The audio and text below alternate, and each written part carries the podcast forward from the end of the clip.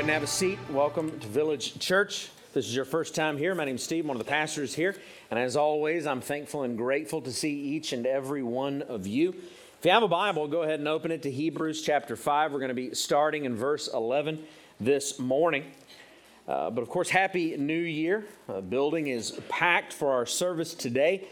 And what the new year gives for so many people is an opportunity kind of to forget. I was perusing social media yesterday, and so many people were writing about how 2022 did not go the way that they thought it would go, and they're thankful for the opportunity to start a new year, hoping that things would be better this year. And of course, many people have many different reasons for saying things like that. Many uh, things have happened in the past year that you uh, had nothing to do with you, it had to do with something that was happening to you. But for so many, uh, 2022 happened the way that it did because of the life that you are living, the choices that you have made, the reactions to choices that other people have made. And because of that, I like to start the new year spending a few weeks talking about how you can change your life, how you can ensure that the coming year is better than the previous year, even if the circumstances surrounding the new year do not go the way that you envision that they will go. Here's the deal most of you are not going to have as good of a year in 2023 as you think you will. I know that's not the news that you came in church hoping to hear, that's not the inspiration that you were hoping was going to happen this morning, but that's a fact of life. It's a vital part of my discipleship of my children as I'm trying to teach them. Life is going to be disappointing. Things are going to happen often that are outside of your control and even inside of your control. And you're hoping things will go to the right, they go to the left. You're hoping it's going to go straight down the road and there's a curve somewhere that you didn't see happening. There's something around the corner that you weren't expecting. That's one constant because of the curse of sin in this world is that life can be unbelievably disappointing. But even in the face of all of that disappointment, this morning, what I want to talk to you about is really something that one of my mentors taught me about. He said that a man's greatness is not determined by his successes or his failures. Rather, a man's greatness is determined by what it takes to discourage him. And that even in the face of very disappointing circumstances, you can walk through this world encouraged constantly. In fact, the matter is, is that one of the greatest sins that he identified in culture he called it the sin of discouragement. He taught me that D.L. Moody once said that God cannot use a man or a woman who's determined to be discouraged about life. That's regardless of the circumstances. Your coming year is going to be the same as it always has been, unless you make different choices than you used to make. You have a choice each and every day to wake up encouraged or discouraged. And my prayer is that you will make the choice to wake up encouraged. Even if things aren't going the way that you hoped they would. I mean, really, what were you expecting anyway? I mean, look at the choices you've made. I mean, let's get real. All right? You're just paying the piper for a lot of those choices you made 20 years ago. I mean, it's kind of like, look at me. It's like, I, you know, if, if I was really discouraged because I'm not the thinnest guy in the world, let's go back 20 years and count the Pop Tarts. All right? There's a reason I'm in the shape that I'm in, and only some of it is genetics. I'd like to say, well, I'm just big boned. That might be true, but there's a lot going on outside of the bones, all right? And I made choices to get me where I am right now, all right? I, mean, I need to make some different choices. You're going to have the same you in the new year unless you make the choice by the power of God, even in spiritual matters, to change. The only person, and I mean this at a practical level, the only person that can change your life is you. You need the power of the Holy Spirit to make those changes. You need the transformational vision of God in your life through the gospel to really change anything in your life. But you are the one that has to make the choices to change. And if you want to live a life of encouragement from God, then one thing I can tell you this morning that's got to change in your life is you've got to change your faith. You've got to grow in 2023. If you are not growing in your faith, you cannot expect to be encouraged by the power of the Holy Spirit. Because the power of the Holy Spirit brings change. The power of the Holy Spirit necessitates that you change the patterns of your life. If you are growing in your faith, you can expect to live the encouraged life. You can expect to have joy in your life. But, friends, if your faith is not growing, I will give you a warning. You can expect your life to be falling apart every single day. I know many of you, you struggle. You feel like you're barely holding on. Panic is an almost constant reality. Despair is something that you feel a lot. Anxiety attacks come on over and over and over. And I will tell you that one of the solutions to the discouragement that you are facing, yes, even the depression that you may be facing, is you've got to have a growing faith every single day of your life. And God promises us in His Word, He says, when your faith is growing, you will have unshakable joy. If you want real change in your life, you have to change yourself. You have to start within you. You have to rethink why do I do the things that I do? You have to think about your identity. You have to think about your motivations, values, fears, commitments. But I will tell you, you are naturally default mode because of your sin and your selfishness. The first thing you're going to do is the wrong thing. The first thing you're going to do is look for somebody to blame. So many of you, you are not living the life that God has designed you to live because it's somebody else's fault. Stop doing that. it might make you irritated this morning to hear, but it is not someone else's fault. It's your fault. It's your choices. Even if terrible things have happened to you in your life, your reactions to those things are what's causing you to be in the ruts that you are in. You have to make a choice to follow Jesus into the life that He's always designed for you to live in. You know, God wants to change our lives. You can't walk away from Scripture with any other thought. Scripture constantly gives me the reality that God wants to change me. That's the difference between a life of faith and a life of stagnancy. Faith demands growth, faith begets change. That change doesn't stop ever in your life. If you're going to follow Jesus Christ, you can expect an ever increasing amount of change every single day in your life because that's what growth looks like. Every moment of faith in your life is preparing you for the next moment of faith in your life. God wants you to have that. I want to look at Hebrews chapter 5 this morning. I want to start reading in verse 11, a hard reality that the author of Hebrews, I think it was Paul, other people think I'm wrong, but they are. wrong. We'll start reading in Hebrews 5, starting in verse 11.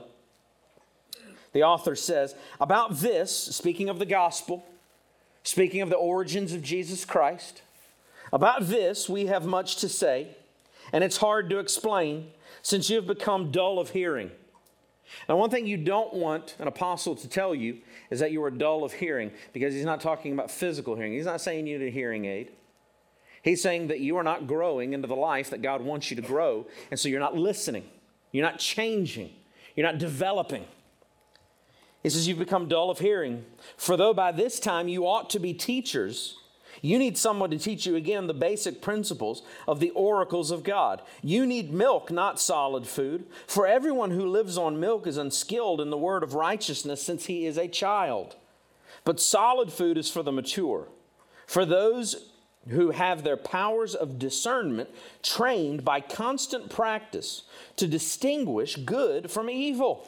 Therefore, let us leave the elementary principle, excuse me, doctrine of Christ and go on to maturity, not laying again a foundation of repentance from dead works and of faith toward God. And I want to stop there. It's a hard word. The apostle is looking at the dispersed church. That's who he's writing to. People whose lives, let me tell you something, their lives were disappointing. They'd been driven out of their homes. They'd been driven to modern day Turkey out of Jerusalem because of their faith in Jesus Christ, living amongst a people who didn't like them, living amongst a people who didn't want them there, living amongst a people who were threatening them, persecuting them. Many of them were unemployed. Many of them couldn't find work because they were outsiders. And all of it was because of the gospel. And what does the author of Hebrews tell the dispersed church? Grow up. Well, thank you for the encouragement. I, I, appreciate that. That really isn't what I was looking for. But in this section of the book of Hebrews, that's what the author gives them. He says, Grow up. He says, You're dull of hearing, so I can't teach you anything. He says, I can't move on to the second lesson because you don't listen to the first lesson. He says, I can't give you solid food. I can't talk about the deep things of Christ. I've got to give you milk like a baby. He says, You should be teaching somebody else, but I've got to have a review session for you because you refuse to multiply your faith in other people. And he says, You should have moved on, but you haven't. I have to continue these. He calls them elementary principles. But he says, No, what his attitude is, he says, That shouldn't be the case. He says, shouldn't have to do it. He said, let's not continue to teach the same lessons over and over. He says, I don't want to lay a foundation again. It's time to build some walls. But he said, the only way I'm going to do that is if you make different choices. He says, the only way I can do that is if you grow up. Number one, this morning, you are meant to grow in faith. You're meant to grow in faith. That's how God designed the gospel. That's how God designed faith. He designed you to start at point A and He wants you to get towards point B. But it's going to take some effort to get there. It's going to take some growth. It's going to take some mile markers. Parents out there, the doctor will tell you what percentile your child is in, what markers you need to look at, what development needs to be happening. And man, the mothers in the room, they have a keen eye. Fathers, not always. All right, we just want them to just start eating and stop crying. All right, that's that's pretty much our vision. It's like development's going great, they cry less. All right. But the doctor gives all these markers how, how high, you know, how tall, how big should the skull be? Right? And there's all these measurements that they have, but here's a question I have for you. Do you expect the Christian life to be that much different? What markers have you set out to track your development in the faith? What markers have you set out to say, I've gone from the milk to solid food? There are ways that I can look at my life to where I can note I have grown in the past year. Here's the deal without markers, you will not be able to mark your growth in faith from 2022 to 2023. Won't be any different. You're going to be struggling with the same things. You're going to be doing the same things. Your Bible reading plan is only going to make it to First Chronicles if you make it out of Genesis. All right, your prayers are going to be the same as they always were. You're going to start repenting of sin, then you're going to be start thinking about lunch. Because you don't have any markers. You don't have any ways to say, all right, here's how I've grown. I've read this much of the scripture. I've spent this much time in prayer. I've had these conversations with coworkers about the gospel. I've spent this much time in community group. All right, I have ingested so much of the word. I notice that there's sin of selfishness or some sin of immorality or some sin that I should have done something and I didn't do something and I've repented of that. There are markers along the way of Christian growth, but are you tracking it more than you're tracking your bank account, more than you're tracking your waistline. For many of us, our New Year's resolutions go no deeper than our skin, no deeper than how much money we have, how much debt we have, I'm not saying those behaviors don't need to be modified, but I am telling you that God is more interested with what is going on inside of you that is producing those bad behaviors than He is just stopping those bad behaviors. Because there's always something going on in your life that causes those behaviors. No behavior just happens because it's what it is. Nobody that has a complete outbreak of fury and anger has that because, well, it just happened. No, there's a fire burning inside of you that needs to be extinguished. That's what God wants to track. Hebrews 11, excuse me, 511, where we started, points backwards. What does he have much to say about? He says, About this we have much to say. He's talking about the previous 10 verses, and what are those 10 verses pointed out? They pointed out that Jesus Christ is the high priest of our lives. He's restored us to the life with God through faith in Jesus. Jesus lived a perfect life for our sake. Jesus suffered on the cross for our sake. Jesus died on the cross as a sacrifice for our sin. Everything that is wrong in our lives, the point A of Christianity, Everything that is wrong with our lives can only be made right through choice number one, and choice number one is trusting in Jesus Christ as your Lord and Savior. You might modify some behaviors without Jesus. You might clean up the exterior a little bit without faith in Jesus, but you will never make real change from the inside out without faith in Jesus Christ. That's why he starts right there. But Jesus has done something that can change your present. Often we think, good, Jesus has secured my future. No hell when I die. I'm going to go to heaven in the future. And you are satisfied with that level of gospel work in your life. That's not the work that God is only interested in. And if you think that, you don't understand the gospel. You might not have faith at all. Yes, Jesus does change my future destination, but Jesus is worried about changing my present just as much. He lived, died, and rose to change my life right now. You will not be able to see that future that you want without changing your vision for the present in your life as well. Some of you are trying to plot out changes in the future, and you're like, well, it's like a New Year's resolution, but it's a New Year's resolution for 2026. That's when I think I'll have time to change what God wants to change inside of me. That's not how the Christian life works at all. You will not change in the future if you don't make a plan to change right here and right now. You have got to get serious about growing your faith in the present if you want the future to be different at all. Are you angry? Only faith in Jesus is really going to, going to make any changes.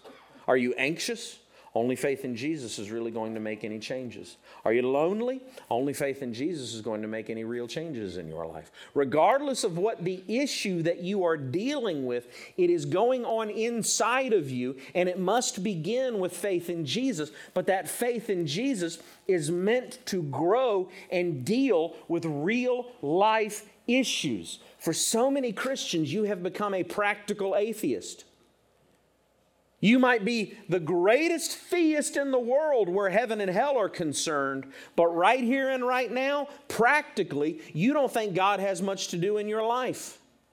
So you're depending on total worldly wisdom that has nothing to do with what God addresses in Scripture to make the changes in your life. How do I get rid of my anxiety? Well, I guess I have to ask a doctor.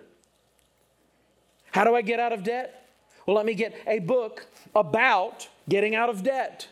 You want to deal with behaviors, you want to deal with externals, you want to deal with worldly wisdom, not realizing that the only way those changes are ever going to stick is if you fix the holes that are going on in the soul of who you really are.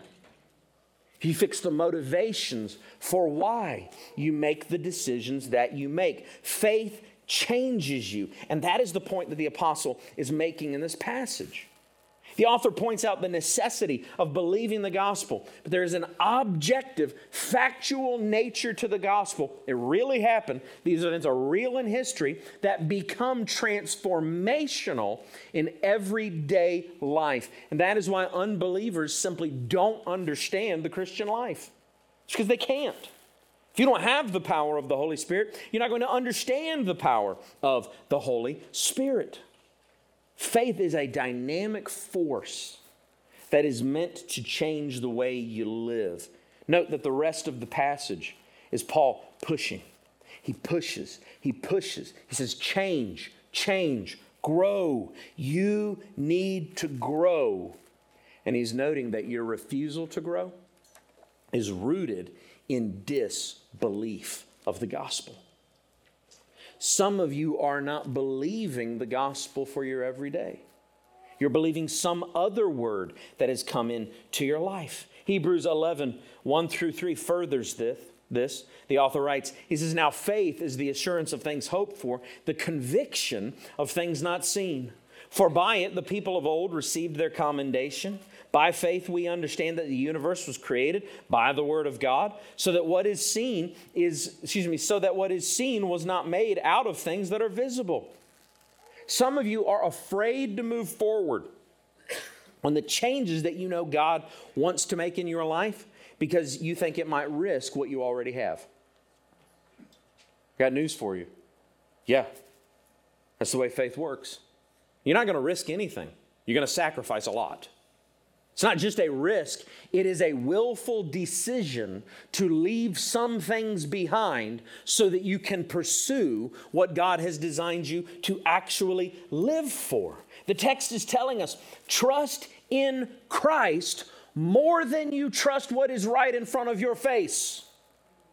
Trust in what you haven't seen, but God wants to bring into your life more than you trust what you have already built in your life. But some of us, that's a bridge too far because you think you've built a pretty good life. I'll tell you, without the hand of God, it's all worthless, it's all meaningless. God's power for the future must be built and leveraged in the present. If it isn't, do you really have faith in God? Or are you just looking at yourself standing still while claiming faith that isn't really accomplishing anything? So many of you have faith that you don't think is accomplishing anything. And I'll tell you, you're probably right. Because it's not a faith that's doing anything. Faith is not static. Faith is dynamic. Faith must move. Faith must go somewhere. God is moving in the world. So if you're not moving with God, then your faith is dead. Your faith isn't accomplishing anything, it is worthless. So, what do you do? What do you do? It's simpler than you think, but more difficult than you ever imagined. Number two this morning faith is built by receiving and reacting to God's word. Note, I said it's all about choices. And the only way your faith is ever going to grow is if step one, you receive the word of God. But here's the issue it doesn't stop there. You are not just some piggy bank that God is going to break open when you die and say, oh, there's so much word in there. No, you receive the word so that you can react to the word. You have to make choices about the word that you receive. That's what he's talking about when he says milk and meat is that couldn't give you solid food because you weren't ready. You know why you continue to need milk? It's because you're not ready to process anything else. You're not doing anything with it. The author says, You've got to grow up. You've got to move. You've got to start reacting because if you don't react, you'll still just need the same milk over and over. Faith moves you in response to something, it moves you in response to God's revelation. What am I talking about when I talk about the Word? I'm talking about the Scriptures. I'm talking about the letter that God has written to, written to us, 66 books of scripture for us to respond to. No, in John chapter 1, he describes Jesus as the ultimate revelation of God, the Word of God. And the work that God wants to draw every one of us into is the gospel that he accomplished. It is objective reality to believe in. And where do you learn all about that? In the scriptures. God has not left us without objective statements about who He is, what He has done, and what He wants us to do about it. It's all in the scriptures. Given to us by the prophets, given to us by the priests, the kings, the apostles, and on and on. Jesus Christ Himself. It is concrete truth to revolutionize your worldview and your self view. But it is not dead academics to simply memorize and restate like a math equation that doesn't awaken affection that changes how you live. Do you know why 2 plus 2 equals 4? Because God designed it that way. It's the Christian worldview, it's foundation of reality itself. But 2 plus 2 equals 4 can be such a dead reality to you. It can be no, no more than, okay, I have two here, I have two here, I have four. Big deal. It only becomes and something that stokes my affections when I begin to consider the God who spoke the world into existence is the God who designed reality itself to make two here and two there come together and equal four. It is only when the transcendency of God becomes imminent in my life that I begin to consider the design and function of God in all things to be rooted on a foundation of reality building creation where God has made the world to be the way that it is. Knowing stuff and being smart doesn't mean you are mature, and neither does growing old. The only thing that means you are mature where the word is concerned is have you received that incredible revelation that there is a God, He is there, He has not been silent, He has been involved. He sent His only Son on a rescue mission because of my sin. He lived the life I can't live, He died on the cross to pay the penalty for my sin. He rose from the dead to awaken my affection to a relationship with the Creator God that I was designed to live for but I'm incapable of living up to. But the Spirit of God has rushed upon me and has given me the affection so that I can know Him, so I can move with Him, so that I can live for Him, so that I can receive His Word, understand His Word, and walk in reaction to the life that He has said, Steve, live for this. It is then that the world becomes a place of worship for you. But so long as all you're doing is receiving without reacting, these will just be dead facts. They won't be life altering realities. Maturity is measured by your affections and lifestyle being changed by the gospel of God. Your feelings change, you know, by the values and commitments displayed by your life. Ask yourself a question How is the Word of God changing you when you rarely saturate yourself in it? If you're not going to the Word, how can it change you? How can you react to revelation you don't receive? If God is not moving in your life, and you can just sit there and be honest enough with yourself to confront yourself with the reality, well, I'm also not receiving His word. Well, step one, receive it, live in it. Let it cover your life. Step two, react to it. Note one chapter previous to Hebrews 5.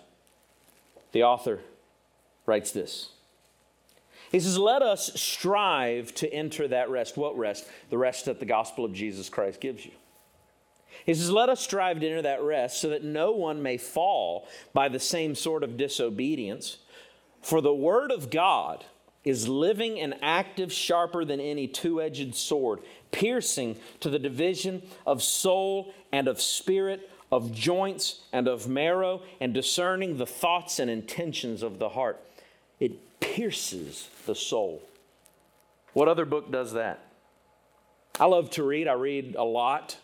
I don't know how many books I read last year. There's a lot of them. I don't even remember half of them.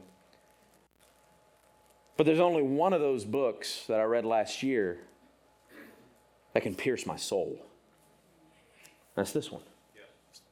That's this one. The Bible reads you, it's active, it knows you, it is living. Verse 11 there warns you you want satisfaction, you want peace, you want rest. You want respite from anxiety? You want change that won't drive you to despair? Be careful, he warns you. In seeking that rest, you can fall into disobedience and shipwreck your life. How do you avoid entering the wrong type of rest? Very simple the Word of God. That's what he says. The author of Hebrews, he makes it so much more simple than I make it. How can I have rest and peace in my life? Well, I've got this technique and that technique, and I've read this book and I've read that book, but have you read the book? Have you read the book? The apostle says, the other ones will lead you astray. This one has an amazing ability that while you read it, it reads you. It changes you, it works in you. This is the most supernatural book of all time. Friend, I'm not being braggadocious, but since the age of 12 years old, I have read this book at least 50 times. How is it possible that at 42 years old, I still will read it this afternoon and I will realize something that I've never realized before about it? It will tell me something about my life that I didn't know before. It will provoke a change in me that I didn't know I had a problem with. It's the funny thing about the Word of God. You go to it, you find out you have more problems than when you got into it. But the good news about the scriptures is, is that it also gives you everything you need to address every one of those issues. And it says, Be changed, child of God. And if you will listen to the voice of God that's only available in Scripture, John Piper's always said, if you want to hear the voice of God, read the Bible out loud. It's the only book in existence that when I go to it, God literally speaks into the life of Steve Gentry. Supernatural. It's amazing the way that the scripture works. You know, babies are selfish, bunch of jerks. Every one of them. Moms are so mad. Give me a minute. Not my baby. Yeah, your baby's probably the worst. I mean, think about it. There's, there's a lot of new babies in here. I'm always so thankful for that. It's how we grow this church.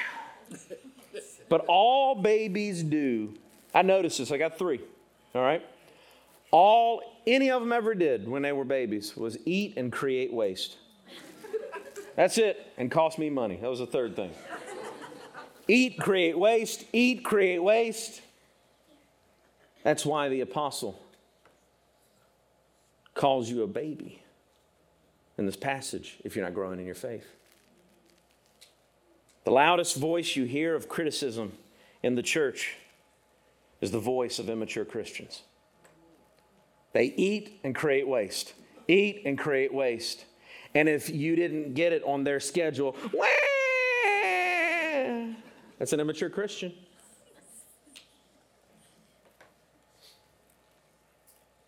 There's a reason where consuming is by design. It's all you know how to do. When you're at point A, it's it. It's all that you can do. But if that's all you ever become by faith, it's like that 40 year old living in his mom's basement watching Netflix all day and asking why she didn't get more cheesy poofs. You start to ask yourself, something's wrong here. We may have gone a different, we may have gone a wrong direction with our son, all right? You know why people look at that and why that's just a natural joke of all cultures? Is because you know that you're designed to grow up. You're designed to become self supporting. You are designed in a physical way to grow up and become self sufficient. Well, Christian, who are you still blaming for your immaturity? He says, You should have been a teacher by now. There comes a point where only receiving discipleship becomes a selfish idolatry. And you can bathe it in whatever spiritual lingo you want to. I've heard it all. It's usually, well, I had to leave that church because they just weren't going deep enough for me. Deep. Whenever somebody says that, they're about as deep as a septic tank.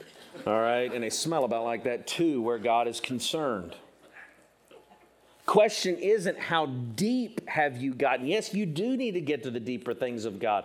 But the reality is, if you're getting to the deeper things of God, it will be seen in your life and manifest in reaction to the Word of God, where you're not just complaining that nobody's giving, giving, giving, giving, because you will be so focused on giving away, giving away, giving away. I have personally received more discipleship. I'm almost willing to say, I'm sure I'm wrong somewhere on this, but I'm willing to make a bet that I've received more discipleship than anyone in this room. God has put me in rooms I did not deserve to be in with giants of the faith. And there came a point very quickly where, in each and every one of those rooms, the conversation turned from what they had to offer me to what I had to offer someone else. Because every spiritual giant in my life knew the reality that if Steve Gentry doesn't grow past consuming to giving life into the lives of other people, then I'm handicapped where my faith in Jesus Christ is concerned. Friends, you must grow past receiving to where you are giving. That's why he says, by this time you ought to be teachers. Friend, follower of Christ, by this time, what ought you to be? Some of you have been Christian for five years, 10 years, 20 years. How are you multiplying your faith in someone else? Are you still playing that tired line of, well, I still need to just get a little bit more discipleship? Just a little bit more. Milk. That's what milk is. You need to grow to where you can get solid food. So many of you, follower of Jesus, you are so concerned about your physical obesity on January 1st when you are basically living that 600 pound Christian life. You need to exercise your faith. You have consumed and consumed and consumed and never reacted to anything that you've consumed through seeking to walk in faith. Is faith changing your commitments? Is faith changing you to where you are teaching someone else how to follow Jesus? I will tell you, never stop receiving. It's a glorious grace that God has given into my life. There's so much more that I have to receive in the Christian life, but you receive in order to react. And it's in the reaction where you will grow up. That's the secret to the Christian life. Number three this morning a faith that grows is a faith that lasts.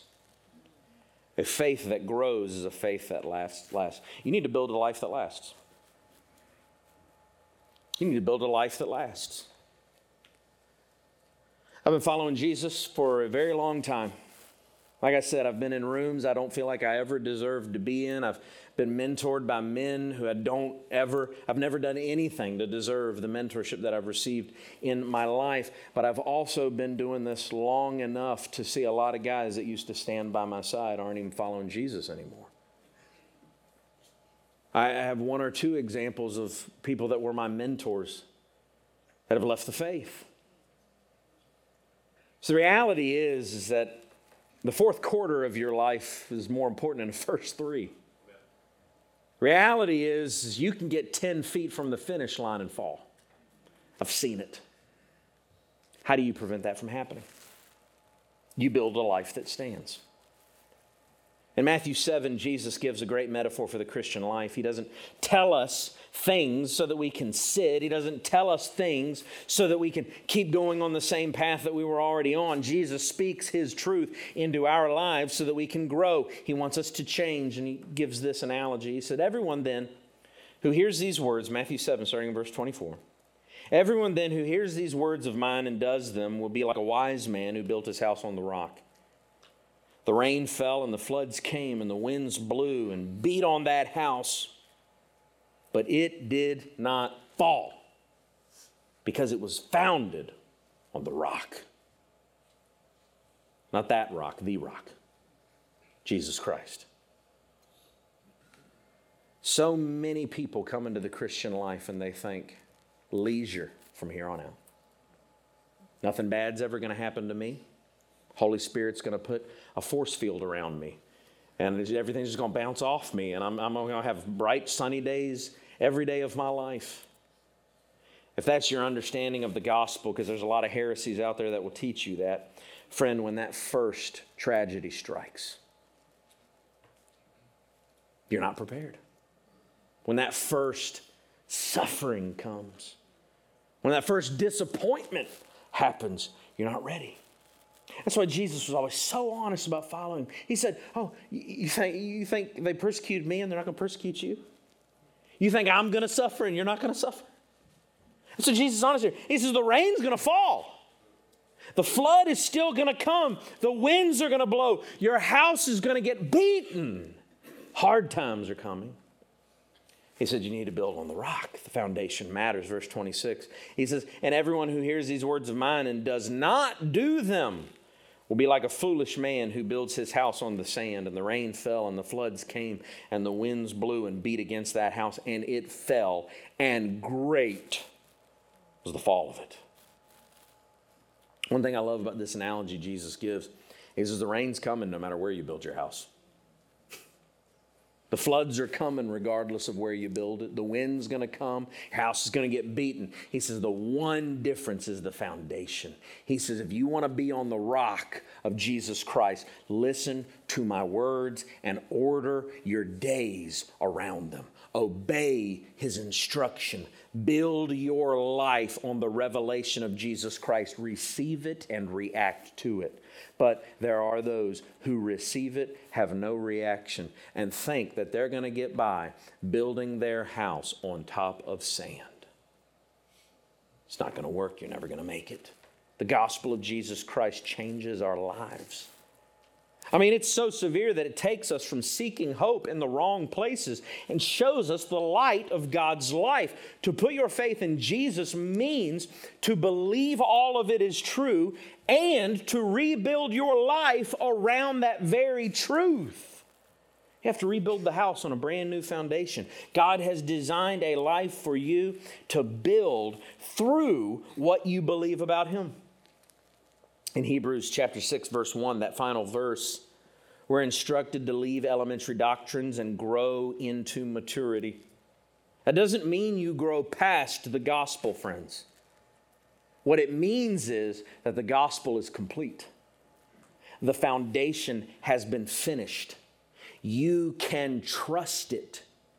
It is solid enough to build your life upon. So, if all we do all day is what he says, let's move past these elementary principles. He says, don't continue with this first initial repentance.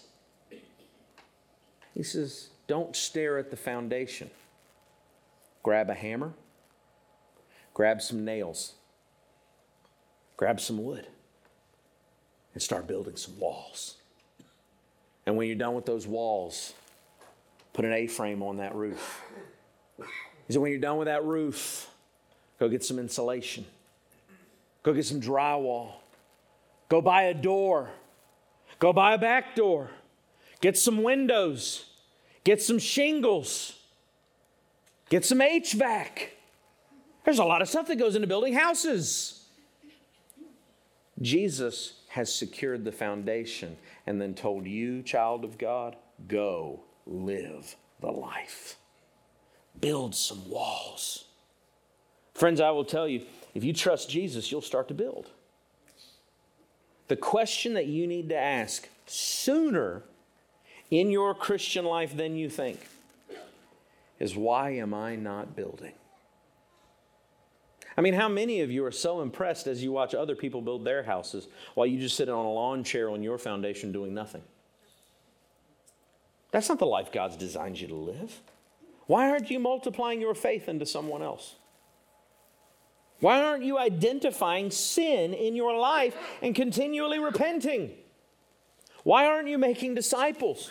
Why aren't you investing your faith? Why aren't you serving somewhere? Why isn't your knowledge growing? Why aren't you more passionate about Jesus today than you were a year ago? And I think that is the question today that you need to deal with. Why isn't your passion for Christ growing? Those questions, though, are never going to be answered by pointing the finger at someone else. Friend, I fully accept that for many, many people, the finger will get pointed at me. You'll say, oh, he's not preaching deeply enough. He's not preaching the right way. He's not expositing properly. He didn't start this ministry. He's not doing that ministry. He's not doing this other thing.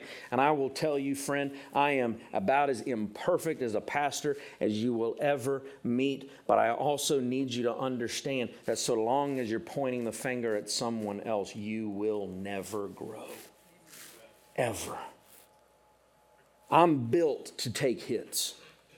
I've got thick skin. You can see it.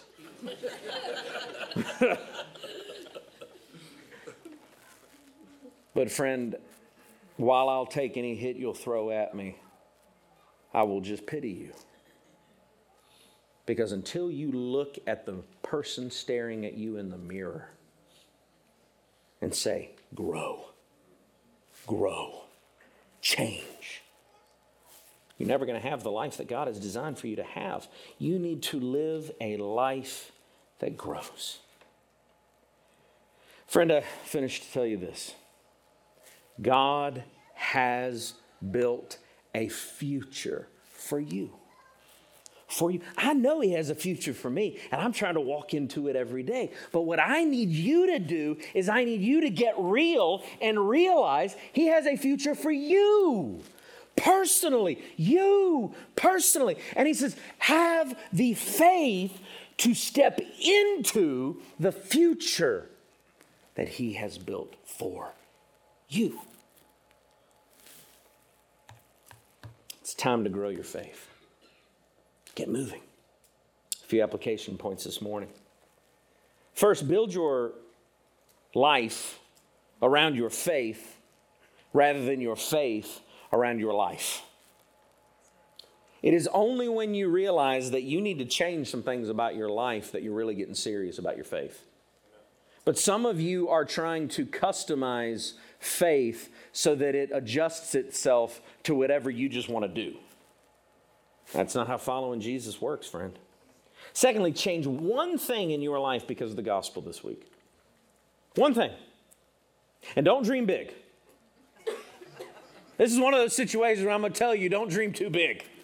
All right, because some of you are like, well, I'm going to, you know, do something crazy for the faith. I'm going to quit my job. I'm going to go to Africa tomorrow. If you've never read the whole Bible, there's a great chance God hasn't called you into missions yet.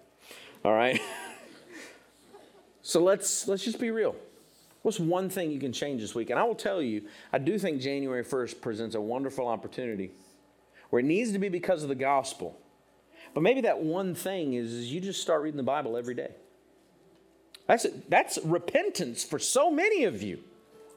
Maybe you just need to spend five, ten minutes in prayer every day.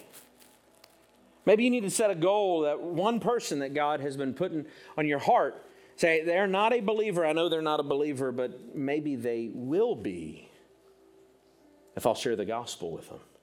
If I'll just tell them how Jesus has changed my life. Because some of you, you cop out and you say, I don't know enough about the Bible. Friends, there's so many examples in the scripture of people that didn't know anything about the Bible, especially the woman at the well. She said, Come meet the man, and all she knew about him was he, he told me everything about me. one person. Friend, change one thing about your life because of the gospel this week. Thirdly, read the Bible to receive instructions for change. It is an academic book. I've treated it that way so much in my life because of my education.